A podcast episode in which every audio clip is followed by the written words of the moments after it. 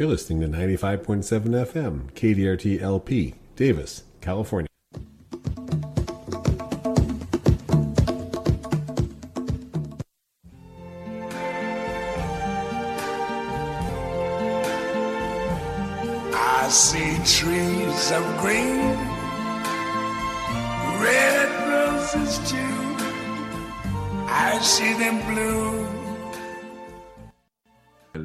Song means it's time for the Davis Garden Show. This is Don Shore. And this is Lois Richter on a bright, beautiful, sunny Davis day in July of 2020. It is July 15th as we record this program. It will be broadcast on July 16th, 2020. And the temperature right now, the Sacramento Executive Airport is 93 degrees. There's a south wind coming in about eight miles an hour that they're recording over there. And I'm told it's lightly breezy in Davis. And here outside of Dixon, the wind is coming in about 15 miles an hour, very strongly coming in off the Delta. Something I like to do, for those of you who do live in this area and are wondering about the heat and how long it's going to prevail into the evening, if you go to the National Weather Service, you'll look at more local weather, more local weather link you can click on. Look at Fairfield. If you know this area, you know that Fairfield is about 30 miles to the west, kind of right on the edge of where the coastal influence begins. And if it's windy in Fairfield, which it usually is in the evening, and the wind speed there is anywhere from 10 to 20 miles an hour and the temperatures are already lower than in the valley then we know the delta breeze is going to come in and cool things off it's already happening and it's only about 4.30 in the afternoon. So normally i check that 6 7 in the evening to see when i'll be able to open the windows. Looks like that delta breeze is really going to dominate for the next day or so here in the sacramento valley or at least our side of the valley. It's going to be 92 93 degrees on thursday. Night temperatures in the upper 50s. Friday will be 91, bumping up for the weekend into the 90s, 97 on Saturday, 97 on Sunday. Night temperatures cooling down to just about 58 to 60 degrees. Monday, sunny with a high near 94. Tuesday, 92. Wednesday, 92, which is almost exactly the average high temperature at this time of year. There is a huge, and I mean huge, dome of high pressure that's built up over the Four Corners region, which is the region where New Mexico, Arizona, Colorado, and Utah, right? Yeah. I think all come all come together. I've been there. It's the middle of nowhere. Let me tell you, there's not much going on there except the fact that you can take a picture of your kids with one foot and one hand in each of four states, uh, in the middle of nowhere. It gets really, really hot down there. And that Four Corners High, as they're calling it at the National Weather Service, going through next week will dominate the weather pattern over many parts of Northern California, at least early on in the forecast period. So the upper valley, uh, the interior parts of the Sacramento Valley and the San Joaquin Valley, especially down in the south southwestern part of the state, and all of that area is going to be quite warm. Uh, temperatures are expected to be well above average down there. But we fortunately are going to be continuing to get this coastal influence, it looks like, predominating on our side of the Sacramento Valley. So we'll have a dramatic range from mid to upper 90s in the Davis area, whereas if you head in 20, 30 miles inland or go further up the valley, you'll be well into the low hundreds, 100 to 105 degree range in the northern Sacramento Valley, even higher as you get further north. So this is one of those times of year when we're going to be very appreciative of that delta breeze that cools things off so nicely in the evening for us. Gets into one of the questions we're getting a lot right now. My most common question at my garden center is why isn't my fill in the blank fruiting? Most commonly tomatoes, but the question also has been coming up about zucchini. A week or so ago, we were hot. We were in the upper 90s. We hit 100 a couple times. And in those temperature conditions, the tomato blossom will simply fall off. So will the zucchini. It just doesn't pollinate properly. Same goes, we believe, for peppers and some of the other things in your garden. And then when we have these spells like we're getting now, uh, you should get fruit set. About half the time here during the summer, we get suitable conditions for fruit set on tomatoes and zucchini and things like that. And that's enough for us to get very good yields here. But when you are going out and seeing a blossom in the morning, it's a hot afternoon and you go out the next morning that blossom has just fallen off that's simply the temperature affecting the pollination of the flower good news plenty of time still for us to have fruit developing on all of those things well some people aren't having any problems with having tomatoes in fact they have so many tomatoes that they're trying to figure out what to do with them and we have a, a fellow who wrote in to us and talked about tomato juice. You want me to Yeah, read that have- one? yeah, he's li- he's a listener in Texas, and um, he's got a surplus of tomatoes. I already got a great recipe from him a year or so ago for okra pilaf. And now Oh, Kent is- that the same fellow? yes. Yes, Ken, Ken is now telling us what to do with our surplus of tomatoes. Go ahead and read that. I appreciate. the Okay, so this is Kent. He says, Dear Don and Lois, for all those extra tomatoes, and if you like tomato juice, here's a del- delicious and fairly easy recipe for making tomato juice. I add some garlic to mine, but I suppose you could add about anything you wanted. I've made it many times, and it is amazing how you can taste the difference in the juice from different varieties of tomatoes. My favorite juice is from that Costoluto Genovese that Don likes so much. This was my Yep. first year growing them, and they did great for me in the garden. In fact, the Juliet and the Costoluto are the only two tomato varieties that I have still producing in my garden. I grew one Costoluto tomato that weighed 11.1 ounces, and most of them Mhm. have probably been around four ounces. Anyway, thanks for your podcast, and hopefully, this recipe will be a return of kindness for what you have done in the past. So, Yeah, it's a great, great recipe that he linked, and you essentially just uh, blending uh, tomatoes and some, you know, some other. You're making your own homemade V8 juice. My father would do this kind of thing. He loved to come up here and visit when it was tomato season.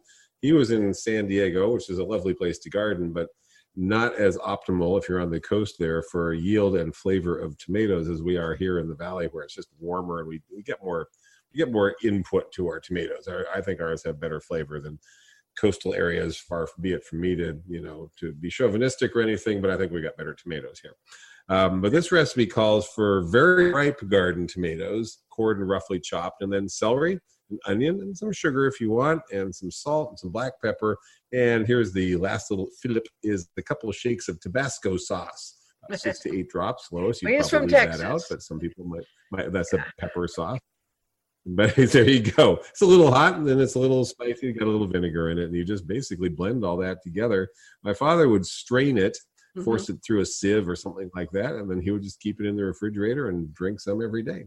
And I had never much liked tomato juice until we did that, and I found myself freezing this and using it in recipes pretty commonly through the winter time. It's actually a great base for soups and stocks and things like that. It's not rich, it's not thick like your tomato puree, but it really adds a great flavor to winter winter stovetop cookery. So thank you very much, and I want to again tweak Fred Hoffman a little bit here because every time I mention Costoluto Genovese on the air when I'm on his show, one of my favorite tomatoes, Italian heirloom tomato, he groans and says it gets too soft and he doesn't like it. So we all have our preferences. I think we all can agree on Juliet. That's a phenomenal tomato for almost anywhere you're growing, anywhere, anywhere you're trying to grow tomatoes. If you have a challenging spot, if you're in one of those climates that just doesn't seem like tomato country, try Juliet because it's a uh, it's a little paste type tomato. It looks like a, the size of a cherry tomato, the shape of a San Marzano, the shape of an Italian paste tomato. And it's very rich and meaty, really flavorful, at least for us in the valley. And it was an All America selection when it came out because uh, what that means is it was tested in a wide range of gardens all over the country and did well in a wide range of conditions. So it's a it's a really good choice for people who are limited for space, people who want an all-purpose little tomato for throwing in salads. It's also meaty enough that you can turn it into puree or cook with it if you want to. So I think both of those. One of the reasons I like to tout them, particularly the Juliet, is it's just so adaptable to a wide range of conditions.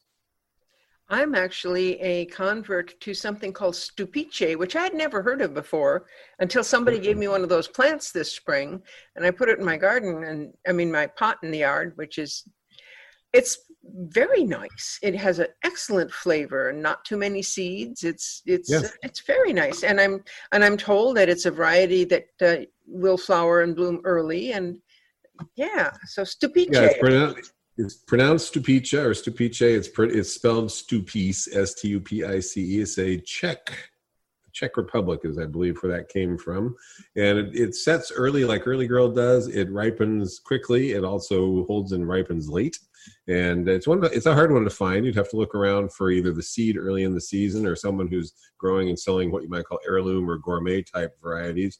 Uh, and it will never be a commercial variety because the shoulders of the fruit are a little bit green. Sometimes, and so that's considered a defect from a commercial standpoint. It's just one of these very good varieties for a wide range of conditions. So we like to put these out there because we know we got listeners all over the place. I could rattle off, you know, 20 varieties that are great in the valley, but this is where tomatoes are grown commercially. So we need to know what are the ones that stretch the season for you or do well in your more difficult environment. Let's say you're growing tomatoes in Seattle. Well, you know, that's a challenging environment for tomatoes. So one thing I would do is ask locally, but if you have a favorite, if you have a variety that's doing well for you, like Kent, let us know. davisgardenshow at gmail.com. Let's do one of those public service announcement things that we do to keep uh, keep KDRT as a you know public service as part of what we do. I'd like to mention some of the organizations and some of the locations and some of the resources that are in the Davis area. And one is Cool Davis, a group which works to inspire the Davis community to reduce greenhouse gas emissions, adapt to climate change, and improve the quality of life for all. Cool Davis projects include neighborhood campaigns challenging Davis residents to adopt energy efficiency measures, consider greener modes of transportation, reshape the consumption of foods, goods, and services. I happen to know a lot of the folks there. They also have a lot of fun doing all that stuff. For more information or to offer your support, you can email info at cooldavis.org.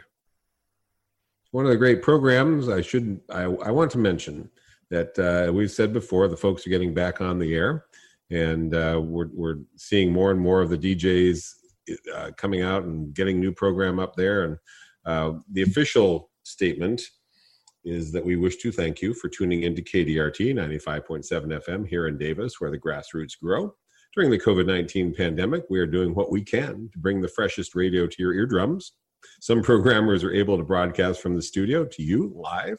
Some are recording at home, and still others are airing shows from their archives. We will continue to broadcast the freshest radio we can while helping to keep our community safe. We hope you enjoy the broadcast. We appreciate your support of KDRT 95.7 FM, Davis, California, and kdirt.org online. And one of the folks that is back on the air is DJ Dirk Twang Fang features outlaw country, old and new, featuring the folks who sowed the hard edged musical seeds for what we today call Americana, as well as the newer artists who continue the tunes and outlaw ethos forward. George Jones, Johnny Cash, Merle Haggard, Lucinda Williams, Steve Earle, Dwight Yoakam, Ray Wylie Hubbard, Billy Joe Shaver. Americana music didn't just show up one day, it has deep and varied country music roots. Twang Fang explores both the originators and the newcomers, checking out a bunch of the music that happened along the way. Presently airing on Sunday mornings. To check the replay time, find the archives, or sign up for an RSS feed to have it download automatically to your computer, go to kdrt.org and check the schedule. Go ahead. What have you got, Lois? Well, David Art has written in and says, Thanks again for last week's comprehensive watering answer. All my veggies are thriving again, except my tomatillos. I have four in a raised bed that are flowering like mad, but I don't have a single fruit. Uh, what's even more maddening is that I have one backup tomatillo in my mini greenhouse that I give no love to at all, and it has many husks forming. Any suggestions? Should I hand pollinate? If so, how do I do that? I grow tomatillos every year, and uh, my experience with them is that they grow very vigorously. They start to flower as the other members of the nightshade family do. They're closely related to tomatoes and peppers and eggplant and potatoes and things like that but they really don't start setting until much later in the season. I've never really mm-hmm. understood the actual reason for that. I do know that, first of all, we were told for years that you have to have two tomatillos, two plants, just two plants, not two different varieties or anything like that, in order to get pollination, in order to get the fruit to set. And I had never experienced this, but I had also never carefully only planted one tomatillo. So I did that one year. I actually I usually don't have to plant them because if you've ever grown them, some of the fruit will rot on the ground. Some of the seedlings will come up the next year. They kind of naturalize in your yard. They're one of those kind of plants. But I carefully planted one, remo- removed the second one that was in the pot, and hoed out all the seedlings nearby to see what would happen. And the plant grew and it flowered and it grew and it flowered and it set some what appeared to be fruit, but actually no, those husks were actually empty. They were they were just setting without fruit, or they weren't setting, I should say. And the total yield of that plant was about 10% of what it normally would have been. So there is a structural issue with the flower of the tomatillo that prevents it from pollinating itself. It's an interesting little fact about tomatillos. You plant two right in the same hole is fine. So there's often two in the pot when you buy the plant. Leave them together. That's really important in the case of the tomatillo because apparently if it, it's much like certain varieties of tomatoes, don't worry too much about this. It's a weird exception with certain varieties of tomatoes that the female part sticks out past the male part. And so it doesn't matter how many bumblebees land on it or how much it vibrates, the pollen isn't where it needs to be in terms of getting on, on the female part of the flower. This is true, curiously, of the currant tomato, if you ever grow that one. Um, but the, if bees go to enough flowers, you'll get enough fruit set. So I do know that there is a strange structural pollination issue with tomatillos that doesn't seem to resolve itself until later in the season because what I tend to get on my plants is a very heavy crop late in the season in spite of blossoms from midsummer on. So that's been my observation, and it sounds like it's what you're getting as well. Keep the plants healthy, keep them vigorous. It may be temperature related. It wouldn't surprise me if it were temperature related, because some, uh, like tomatoes, if it's above 90 something, good possibility that the pollination isn't happening for that reason. But we've observed this. We don't know the actual cause. My guess it's a structural issue with the flower combined with temperatures. But in my experience, I get a whole lot of tomatillos all at once late in the season. And tomatillos are something that I process. You don't typically try, you don't use them in salads. You're not using them that way. They're the kind of thing where when you have a bunch of them, you make a bunch of salsa with them. So I get what I need, but it is typically late in the season. So I think you're just observing the natural pattern of the plant here in the Sacramento Valley or where he is, which is on the East Bay, where it gets about as hot as it does here. Coastal areas, they may said earlier, it's quite possible. So if any of you are growing tomatillos in let's say the whole coastal belt of southern california or, or or northern california in the bay area if you get yield over a longer period of time throughout the summer we'd be curious about that. So give us your feedback on that. My observation is that it's a late season production regardless of when it blooms regardless of how the plant is growing. So i think it's just an observation not a not a disorder. Does that okay. make sense that makes sense. And David, uh, it sounds like these may be the first time you've grown tomatillos. If you have grown them in the past and they've done well, please let us know that. Uh, so he has a second. Yeah, it's, it's, one of, it's one of those curious plants that um, uh, there's not very many varieties. Uh, there's two basically that we get. There's the green one and the purple one. They taste the same. Uh, they've never been selected or hybridized all that much, but they're widely used in Mexican cuisine. If you ever order salsa verde, that's made with tomatillos, not tomatoes. People think it's made with green tomatoes, but it's actually made with tomatillos. They have a very special, unique flavor that is kind of uh, tangy, distinctive. They're close cousins of another question that came in, and I don't know if you got this question, but I have it here, which is um, who was it here? Lynn said, Hi, Don and Lois. In a future show, could you discuss ground cherries? People in the Midwest seem to love them. I've never heard of them or seen them at the farmer's market. They sound like they would combine well with tomatillo for salsa. Not much information in the Western Garden Book. Thank you from Lynn. And Lynn is, I believe, in uh, Sunset Zone 20, Zone 9B. Uh, USDA Zone 9B. Yeah, ground cherries, tomatillos are in the genus Physalis, P H Y S A L I S as are ground cherries. And um, she's right. Midwesterners know ground cherries. The only people who ever ask me for them at my store have moved here from Ohio or Michigan or someplace where apparently they're fairly widely grown. I grew them one year. My feeling was tomatillos are more interesting, and if we can grow tomatillos, why bother with the ground cherries?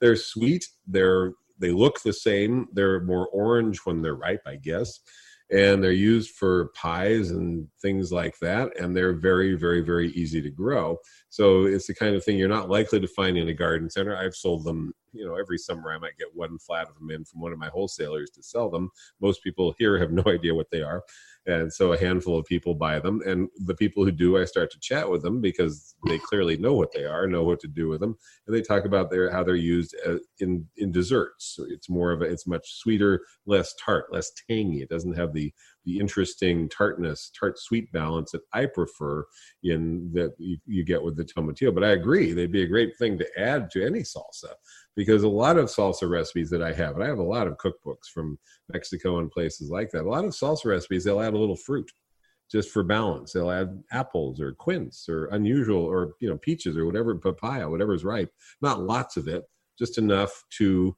give a little more depth of flavor, perhaps a little tartness or a little sweetness to balance the tomatoes or tomatillos or, or peppers that you're using, I think that'd be great. They look a lot like tomatillo. They grow a lot like a tomatillo. If you do nothing, these are plants that run across the ground like a sprawling shrub, flower heavily, fruit heavily, and the fruit drops when it's ripe. So generally, once you plant them, you'll have them sort of coming up on their own in the future and they're just one of those incredibly easy plants to grow. But you probably will have to order the seed in January, February, and get it started along with your tomatoes that you're growing to plant out in your own garden because you're not likely to find them in most garden centers. That's been something that's it's few and far between in California garden centers. Our ground cherries, and and I understand from being back from the Midwest, ground cherries are called that because they're treated like cherries they're you make pies and Yeah. things out of them. Yeah. Um, but the, That's right. and they grow on the ground. You make a Are they uh, uh, growable here, or is it too dry for them? They well, they grow fine in the vegetable garden just as tomatillos and tomatoes do. They're basically the same category. I would water them. I would plant them like your peppers and eggplant, where you're watering more than than just how you do your tomatoes because they're not as deep rooted. But yes, they're very easy to grow. They're one of those things that if you don't confine them, each plant will take up about six feet of space, uh, and that's probably more space than you want to devote to something which has fairly limited use.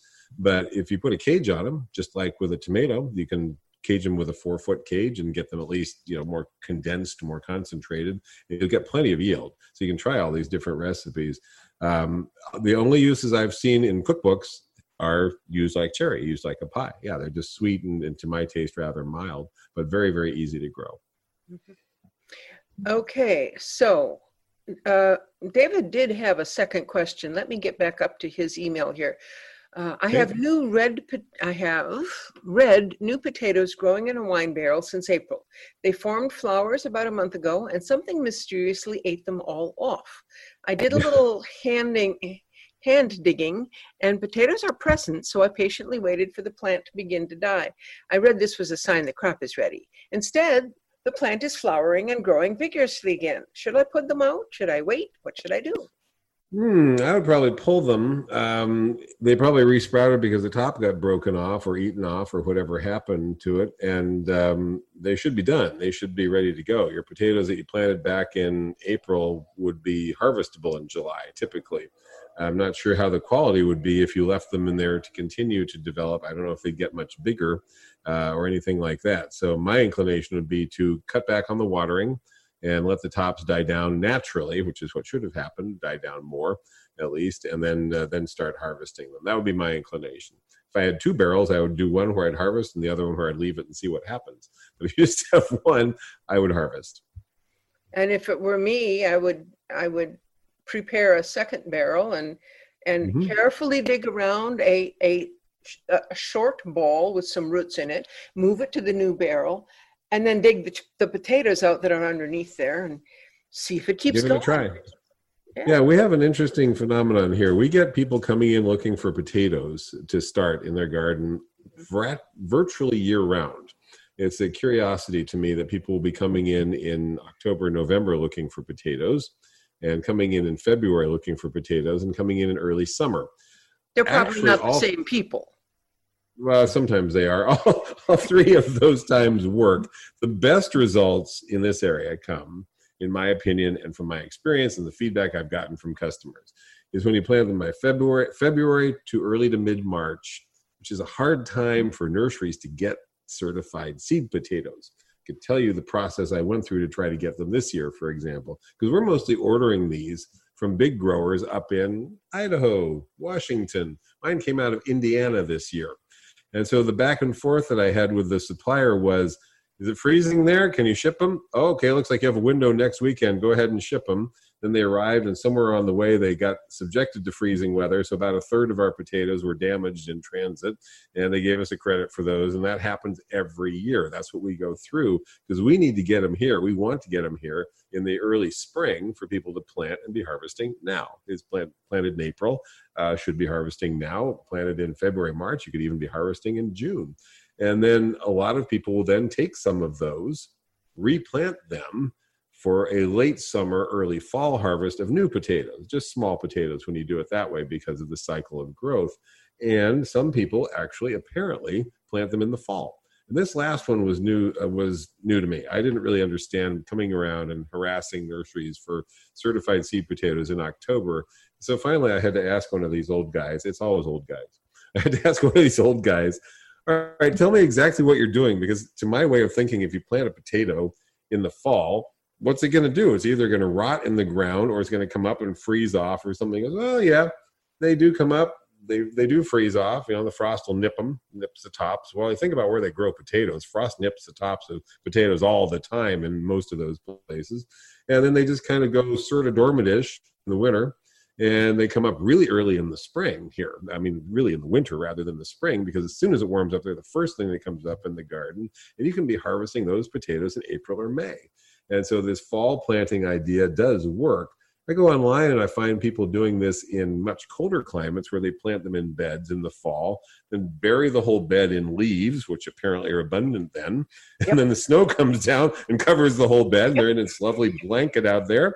And I don't know when this whole thing resolves itself, but they're in there ready to go when the snow melts, the leaves disintegrate, and the sun comes out. And those potatoes come up from having planted the previous fall. This is all new to me. So I've never seen that kind of thing, but folks here actually do this as well. And it is true that potato plants are, you know, as you think about where they grow potatoes, they can take cool conditions, they can take cold conditions, they can take a little frost while they're growing. If they get nipped on the top, those pop right back up.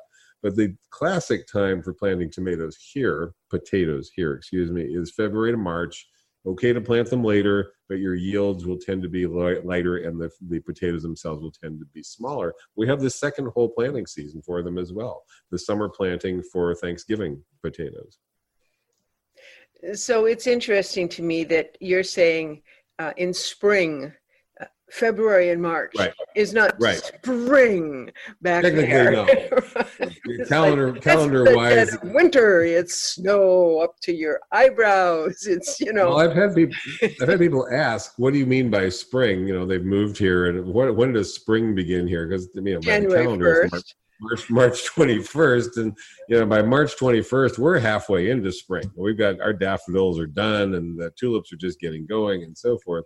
Um, so what we mean by spring, from a gardening standpoint, and also from a retail nursery standpoint, Valentine's Day is kind of the beginning of our sunny gardening season, and by March you're well into it. And uh, so, by the official calendar basis of spring, we're, we've been underway for several weeks. Uh, it just it comes on earlier here, so to put it mildly. What have we got here? Well, we got um, Jane uh, wrote back again. She's the one who lives uh, so high up at uh, 2,000 altitude 2000 yep. foot. And she says, Thanks for addressing this topic in your last two shows. And that's the peach leaf curl. I have one yep. other question. Is it to be expected that the twigs whose leaves are affected by peach leaf curl will not regrow fresh leaves when the blight is past? I see new leaves on new twigs and branches which are growing from the tips of the affected branches, but none on the lower affected branches which are bare and rather brown see photo. She sent sent a nice photo. Yeah, the photo showed some smaller branches inside dying back, and yes, peach leaf curl as well as brown rot can cause damage to the wood, the softer wood part of the plant. You can also have those branches simply fading out because of shade from the upper foliage. So you do see that kind of interior dieback and some of the pruning that you do this is a good time to get going on that pretty soon we'll be talking more about summer pruning in upcoming shows would be to remove that wood you know if it's affected if it's uh, infected wood particularly brown rot on your apricots and plums excuse me but also on you know peaches where they had leaf curl or brown rot or other diseases it was a bad year here in the valley for brown rot and that's why i mentioned those even though they're not a common problem on peaches. They were on the apricots and the plums, and so we've had people dealing with that. As you do that summer pruning after the harvest, after the growth cycle is done, the month of August is when we do it here, and into September, any branch that appears to be dying back that way, you might as well go ahead and either remove it, or in the case of the picture that she sent, it looks like you could cut back the part that is withered looking to sort of healthier looking wood a little further back and see if it breaks and grows there. So go ahead and remove some of that. Yes, what you're seeing is a normal phenomena, a normal result of infection. And the fact that these branches are also now shaded by higher branches would be a factor as well. But one of the things we do when we prune is we remove diseased wood. If, possible, if practical. We remove infested wood that has borers. We remove diseased wood.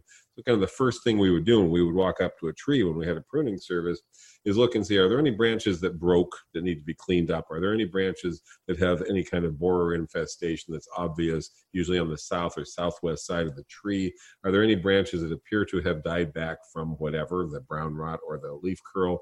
And we would take those out first. Then you can look at the tree and do any structural work or the size control pruning that we do in late summer.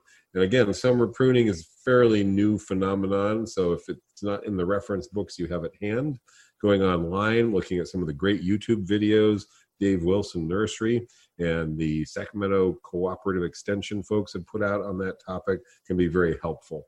I just had a conversation with someone who wants to summer prune her apricot very important. That's the only time we prune apricots. We don't do them in the winter time. We do them in the late summer because in the winter they're vulnerable to a disease that attacks through the pruning cuts. So we only prune them in the late summer. And she showed me a picture. I really didn't even know where to begin. And I said, if I want to keep this really simple, this tree was about 12 to 15 feet tall and about 12 to 15 feet across and she likes it looking like a tree. This is an important question. What do you want? What's your goal? You shape the tree. You're in control. You know, how many times we say that, both in the winter and the late summer? The size of the tree is determined by how you prune it, not the rootstock, not any other magical factor. How you prune it and train it. If I were pruning this tree so that I'd be able to reach the apricots, but it would still look like a tree, I'd bring it down and in about three feet all around. That was the simplest sentence I could come up with that explained what we would do.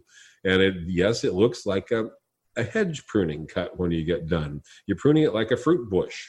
Chuck Ingels, a farm advisor, formerly of Davis, um, uh, who worked in the Sacramento Farm Advisor, would say, I want you to think of these as fruit bushes, not fruit trees. And it really worked because he would show a picture before and after.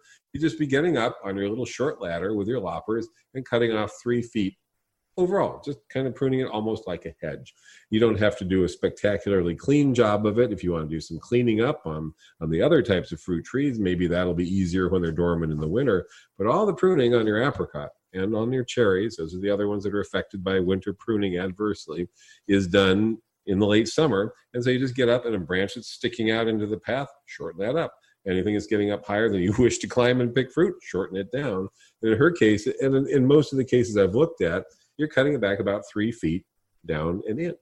You've already made a decision at some point in the early life of this tree what its shape is going to be. You've either taken out the center, so you have a low branching tree, or you've used the modified central leader approach we talked about last week, so you have a little more tree like look, but then you maintain the size with this late summer pruning. So if Lois has a plum tree that's producing too much and it's gotten 12 feet plus because those shoots just shoot for the sky, plums do that. They just grow like crazy, she can take off four feet all around. And just a pair of loppers will do it. You don't have to have a saw, you don't have to have a chainsaw, you don't have to have a degree in horticulture. This is really simple pruning. And my goal would be to have you able to do it all from the ground because that means that in the long run you'll be picking all your fruit from the ground. But if you want it to look more like a tree, as we discussed last week, having it a more of a landscape feature. All right, a step ladder. Let's get let's have you all confined to six foot step ladders two feet up on that, you know, two or three steps up on that, reaching up with a, some 18 inch loppers and just cutting off what you can reach at that point. This is work that can be done by the teenage kid that lives with you, by the husband that wants to prune things and doesn't know what he's doing. He can do this because he's not really going to hurt the tree as long as he just keeps in mind three feet in, three feet down. So that was a excellent answer and very detailed. But there was a couple things in there that are jargon terms that I think might have confused oh, yes. someone. When when you were talking about the the original question with the, the disease looking wood and you said go yep. in there and cut it back to something that uh, you know looks good or whatever and then you said and see if it breaks now, what he means by that doesn't mean see if it snaps in two. What he means is if the buds break, which is a jargon term yes. meaning that the the uh, the place in there where there could be a bud that could grow actually the grow. The place, That's called breaking. Yeah. And then the right. other thing we use the term break. We we use the term break to mean begins to grow and that's uh, you're right that that's absolutely jargon because break sounds like what happens when you have too many peaches on the tree. Especially when you then go on and talk about broken branches. Right. yes. Thank you Okay, for correcting so- that. Yes. So for me, for my plum tree, my wonderful, beautiful plum tree, um, every year I cut it back for any growth that grew this year. I mean that literally. And those those switches are like Yeah. six feet long. Yeah. Uh, one Oh, year yes. I didn't prune them. I ended up with switches, and and by that I mean something that is no bigger than than my thumb in diameter, Right. and it was like between twelve and fifteen feet. I got some great great fishing poles out of that. They will. They're, and it depends on the rootstock they're on. That's one of the one factor there where the rootstock makes a difference is just how much that grows. Is it six mm-hmm. feet or is it eight feet or is it three feet? But it doesn't doesn't control the ultimate size of the tree. It just controls how how quickly it gets there. Plums are notorious for that, and they make these long suckery type of growth that they'll fruit eventually if you happen to want that much fruit. But quite honestly, I'm your I know your tree is already giving you more than you could possibly use. So remembering that one of our other goals in this reduction of the size is to reduce fruit load. You know, we we are not trying to get the maximum potential. As we often say here, you want a smaller number of larger, better quality fruit. If you want a bunch of fruit, you really want a bunch of varieties, not one tree producing its absolute maximum potential. I can't even really imagine what that would be with a plum grown to its full potential, but I do know that the one that was on our property when we bought the place produced about 2,000 by our rough grid, you know, look at it and guesstimate about 2,000 fruit each year. And it was Santa Rosa. So 1,895 of those just rotted on the ground because when they're ripe, they fall. Not much you can do about it. We actually took that tree out because it had been trained in the traditional manner as a 15 by 15 foot tree with you, you know carefully chosen branches for maximum yield. The guy who we bought the place from just did it the way he thought fruit trees were supposed to be grown. Ultimately, we just gave up and, and took it out and planted another one that we shortened up and kept low branching and kept it so we could actually walk up and pick the fruit. It still produces more than we know what to do with. So reducing fruit fruit load is one of our goals of pruning. Removing diseased wood, size control. Those are the three main things we do. There's an important bit of science here, which is if, if you ever go take a course in pomology, which is the study of fruit trees, they'll talk about the dormant cycles of these trees. We're talking about deciduous stone fruits primarily here. Apple uh, apricots plums nectarines peaches pluots things like that. They flower very early they set their fruit they put on vigorous growth spring and early summer the fruit ripens and they're done. And they go into a, a, a semi-dormancy that uh, my pomology professor called quiescence. Quiescent just means quiet. It's just a if you cut it back a quiescent stone fruit it won't sprout from the point where you cut to if you cut it back in May to the exact same point, it'll sprout from there. It's still growing. It's still in the active growth cycle.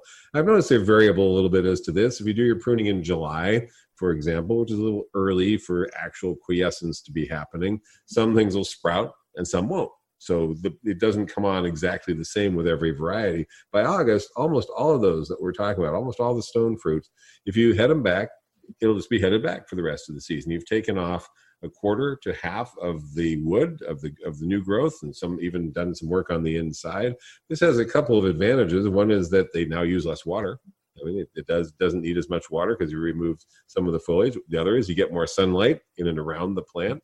So you, if it's in your garden now the plants nearby will perk up.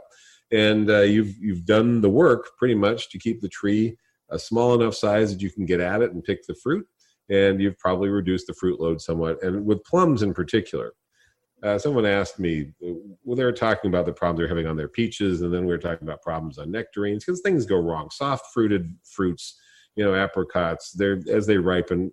Every every animal in the world likes to eat them. there are disease problems. They said, "Well, God, this seems like a lot of work. What's easier?" I just, without even thinking, I said, "Plums."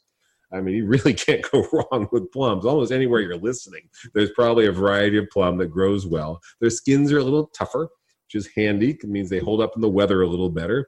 Uh, if they get injured, they don't immediately start to decay as as nectarines do. You know, you get one little blemish on it, that whole side of the fruit is shot. So plums hold up well. They produce well. They're they're a little bit better to hang on the tree in some cases. Some are some varieties better than Santa Rosa. They yield almost no matter what you do. The only thing about them is they do produce more and more and more and more as the years go by, to the point that you do what Lois is doing, which is you just prune them really hard to reduce fruit production and to keep it within picking range. And the other thing you do is when you've gotten all of the neighbors who want to to come over and get their households plums, and all of the folks from church, and all of the folks from every place else you can possibly imagine, then some of your friends volunteer to come over and pick four boxes full of plums and set them out in front so that the Davis Harvest will pick them up. And. I got a receipt for a hundred pounds of plums donated to the folks who, you know, take them to people who need food. So even Oh, wow. though the Davis Harvest is not um, they are not getting teams together to go out and harvest like they usually do because the Right. teams are not all from the same household, so it's not safe. But Right. if you can pick your excess fruit, call them up and they can come and and get it from you and distribute it for you and and So in the Davis area, that in the Davis area, that is whom Davis Harvest. Davis Harvest, and there's probably a similar group wherever you're listening. Yeah. People who who help to connect abundant backyard production with those who need it. Used to be called Yeah. Senior Gleaners. I remember that. Yeah, yeah. But they're not all seniors anymore. There's some young people involved. Well, Ben from Escondido writes, Hi, Don and Lois. Huge fan of the show. We have an old, large grapefruit tree that produces abundantly, but the variety is unknown, and frankly, the fruit is not very good. Small and quite bitter. I've attached a picture if by chance you can identify it. Uh, just for the rest of you, Escondido is in interior uh, San Diego County, and so it gets plenty warm in Escondido. It's uh, it is uh, where I took my driver's test when I was 16 years old. You'll enjoy this, Ben. We all took our driver's test in Escondido because there were no stoplights. that was sneaky, Yes. Don. That was a while ago, yeah. Uh, in looking closely at the trunk, I wonder if it's a rootstock sucker that has taken over, perhaps just planted by seed long ago by previous owners. I had the idea of taking advantage of the maturity and vigor of the tree and cutting back the branches close to the main trunk to graft on new citrus varieties. Is this possible? If so, when would be the best time to do it? How far back should I cut main branches? And are there special considerations if I wanted to graft several different varieties all at once, including non grapefruit citrus? Thank you so much for all the wisdom and best wishes to both of you from Ben in Escondido. Uh, thank you, Ben. Um, first thing, it's probably a marsh grapefruit because that was by far the most widely planted grapefruit in California for years and years and years and years. And we would sell marsh grapefruit up here where it's plenty hot. In Escondido, you get plenty of heat as well. But even with our heat, even with our long seasons, there was a pretty high bitterness component to marsh grapefruit. When I was doing some research for an article at one point, I found an amazing amount of research had been done on the bitterness content of different types of citrus. The naringin, which is the compound in citrus that makes them taste bitter to most people. Not all people. Some people don't actually taste that all that much. And the naringin content is it's it's the reason that if you juice certain kinds of citrus and you don't drink them right away, store them in the refrigerator for a few days, the fruit the, the juice gets bitter. Uh, it contains anywhere from 2%, 3% naringin, and that is expressed as the juice sits. And so some citrus are good for juicing and because the juice stores and others are not good at all for juicing because they get bitter right away and it gets worse as the as the juice stores the valencia orange contains no naringin so it's the whole basis of our orange juice industry navel oranges contain a little bit so you can juice them and they're delicious if you juice them and drink it right away but if you store it you get that slight off flavor well the highest naringin content of any of the commercial varieties they tested was the marsh grapefruit it is expected it is expected to be bitter. People, it's actually part of the flavor that people expect with a marsh grapefruit. But when marsh grapefruit is grown in the famous Rio Grande Valley or parts of Arizona, where the season literally begins in February and it's hot from there through November, they get the heat input, they get the sun input. It may be bitter, but it's masked by the extremely high sugar content. And they are justly proud of the fact that their grapefruit have the best flavor in the world because of that long, long, long growing season. So it may be bitter, but one thing people learned many, many, many years ago is you can mask bitterness with sugar, or even better, with salt. So my grandfather from Oklahoma used to salt his grapefruit, which I would watch him do, and he would chuckle with his dry laugh, saying, uh, and he explained to me that it was done because the fruit was bitter, and he would just salt it, and that would take care of the of the bitterness. Lo and behold, yes, researchers looked into that, and in fact, it does work. So if you've got bitter fruit, uh, like a grapefruit in your backyard, it's a marsh, and you don't want to rip it out, you want to go ahead and eat it. Well, just do like Granddaddy did salt the fruit right before you eat it. and he, he was absolutely right. As usual, Granddaddy was right. Um, I don't think you're going to get good flavor on this marsh in Escondido without doing all that. But yes, you can graft almost any variety of citrus. There are some exceptions. Some citrus are not compatible on others, and there's information about that out there.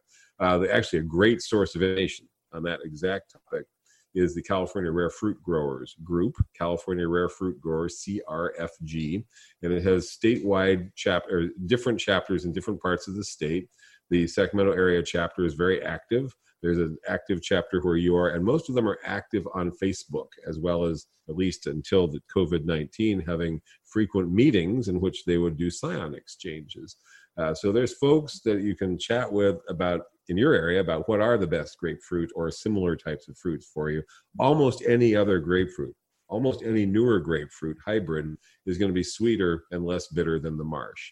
It may not have the richness of flavor that marsh was famous for, but it'll be uh, it won't have that disagreeable bitterness. Uh, there are some hybrids that are just amazing, and most of us are now selling Oro Blanco, which you've probably seen in the grocery store. Oro Blanco is actually a grapefruit pumelo hybrid. The pumelos don't have the naringin content, so they're sweet, sweet and mild. Now, the grapefruit parentage gives the depth of flavor that you're expecting in a grapefruit. Oro Blanco is being sold as a grapefruit, but it's actually a hybrid. And in most parts of the state, it's a better alternative than the marsh grapefruit if you're after something with a sweeter flavor as I say, a little little milder, but but enough rich, enough richness of flavor that you'll consider it to be a suitable grapefruit. There's others, cocktail, uh, the red grapefruits, which are out there, which are also very good. Uh, but yes, you can graft on. As to whether everything will be compatible, no, I don't think your kumquat's going to graft on to your grapefruit. But within the general groups, pumelos and grapefruits should all be compatible, and some of the others you'll need to find out about. So crfg.org, CRFG, California Rare Fruit Growers, and look for them on Facebook. So I was wondering if I am planting things in pots, as I do, and they're going to be in the full sun as they are, does it make a difference whether I planted it in a, a wooden barrel or a ceramic pot or a you know metal can? Does it make any difference? In, in theory, in theory, everything that isn't glazed uh, is going to breathe and lose water faster. And in theory, uh, uh, plastic pots will hold water better than will um, clay pots, for example. But by far the biggest factor, the overriding factor, the overwhelming factor, other than climate, the fact that where you live it's 93 degrees average high temperature, 10% humidity in the afternoon. That's the big factor in how often you'll water it. But the soil you chose makes more difference, in my opinion, than the type of container you chose the soil volume and the soil constituents, what the soil is made out of. And so I've been experimenting this year, for example, with peppers, all kinds of different peppers, and eggplants in uh, 10 inch, 2 gallon, 3 gallon, and 5 gallon containers. And I'm finding that what makes the most difference in how often they need water. We're in July now, and some of them are needing water every day, all in the same conditions. They're actually, some are in a greenhouse and some are not. I'm kind of doing some some primitive replicates of this experiment. Uh, what makes the most difference in how often they need water is the quality of the soil that I put them into. Regular potting soil, they're needing water every day, no question. I get home at the end of the day, they need water. They're fine, they've just wilted, but they need water every day. When I use these special high quality potting soils formulated for cannabis growers, which have more peat moss and more compost in them, which retains more moisture, those can go two days. So the pot itself, I've used some fiber pots. You've seen those. They've pressed paper type pots, which breathe like crazy. I don't have any in clay pots, but I have them in some in plastic pots and all these different sizes. That doesn't make as much difference as the soil that you chose.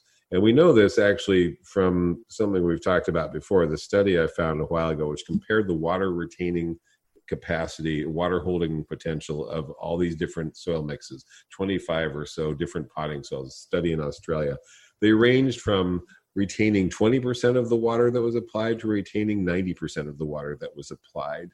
And uh, that range was astonishing. That tells you that you have no idea when you buy a bag of potting soil, if you've never used that brand before, if you put on two gallons of water, you don't know whether it's going to retain a gallon of that, a quart of it, or a gallon and a half of it. And that's going to make more difference by far in how often you have to water and, and how you're going to manage it than what's what kind of container it's in or any other factor. And in our climate, where it's so dry that things typically need water every day in containers, that's going to make a huge difference.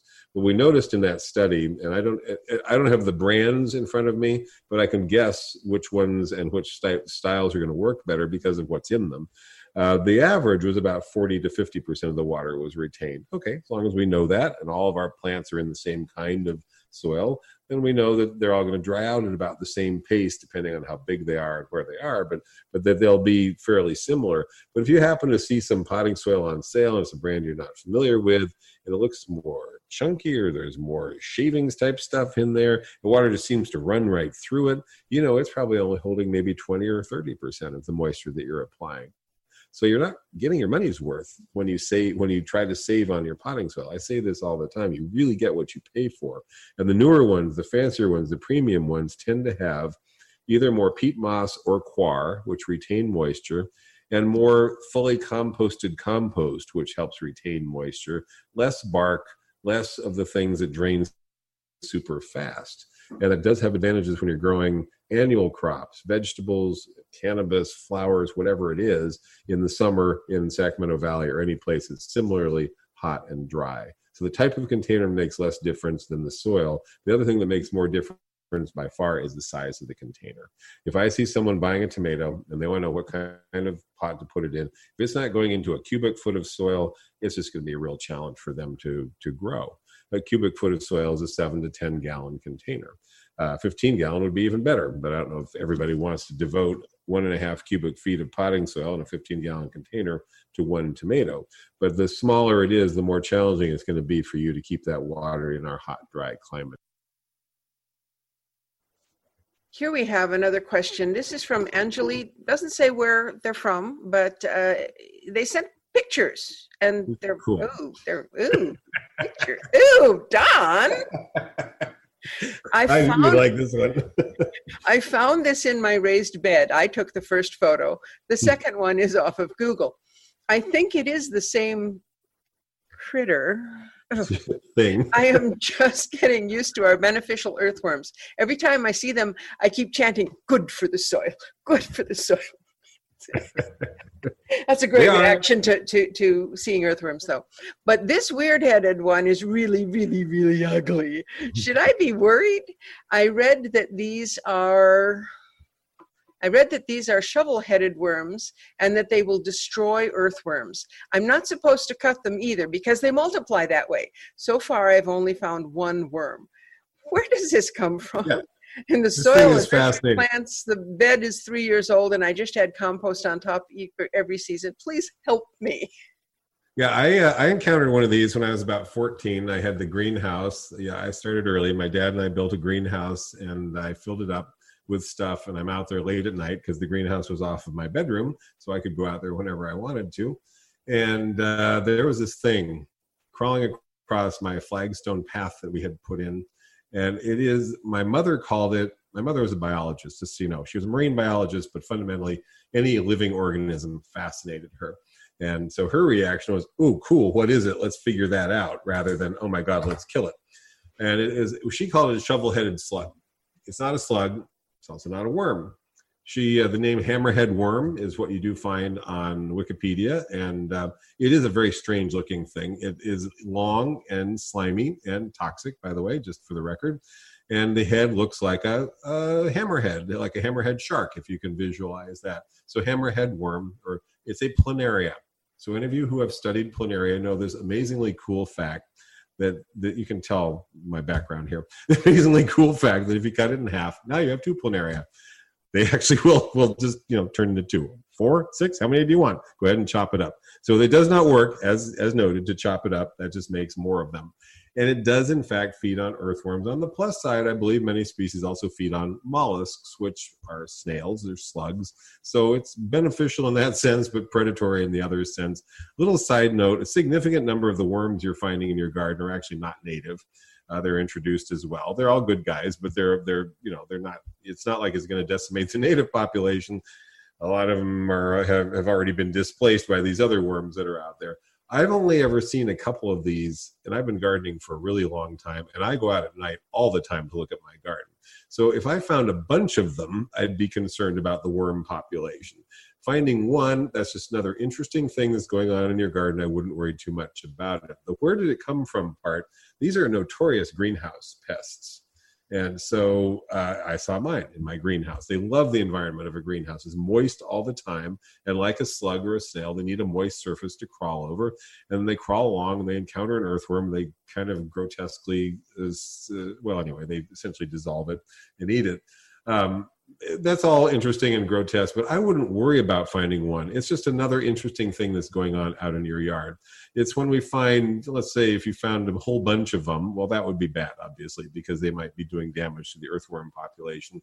I have observed and also read, because we happen to have, again, a land grant college with agricultural sciences uh, in Davis, and one of my customers is a, an earthworm expert, actually, that. Um, uh, earthworm populations are amazingly resilient. You can decimate them by a variety of methods, including short term pesticides usage and things like that. And they tend to bounce back very readily if their habitat is present. What gets them, what, what diminishes their population is very dry conditions and nothing to live on. So if things are baked rock hard and dry, you won't have a lot of earthworms. You take a bunch of leaves and pile them up in that spot and start watering them. Miraculously, they move back into that area. They're around, they're nearby. This planaria, shovel-headed slug, hammerhead worm, whatever you want to call it, is eating some of them and going about its business. And, and for the most part, you probably wouldn't notice it. But the answer to your question, where did it come from?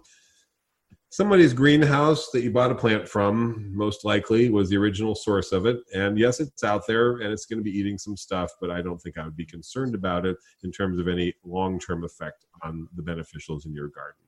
This is true of a lot of things you find. I mean i'll find um, leaf-footed bugs out in my garden. I think well one or two okay no big deal. If i find hundreds of them on my pomegranate then i might take action action.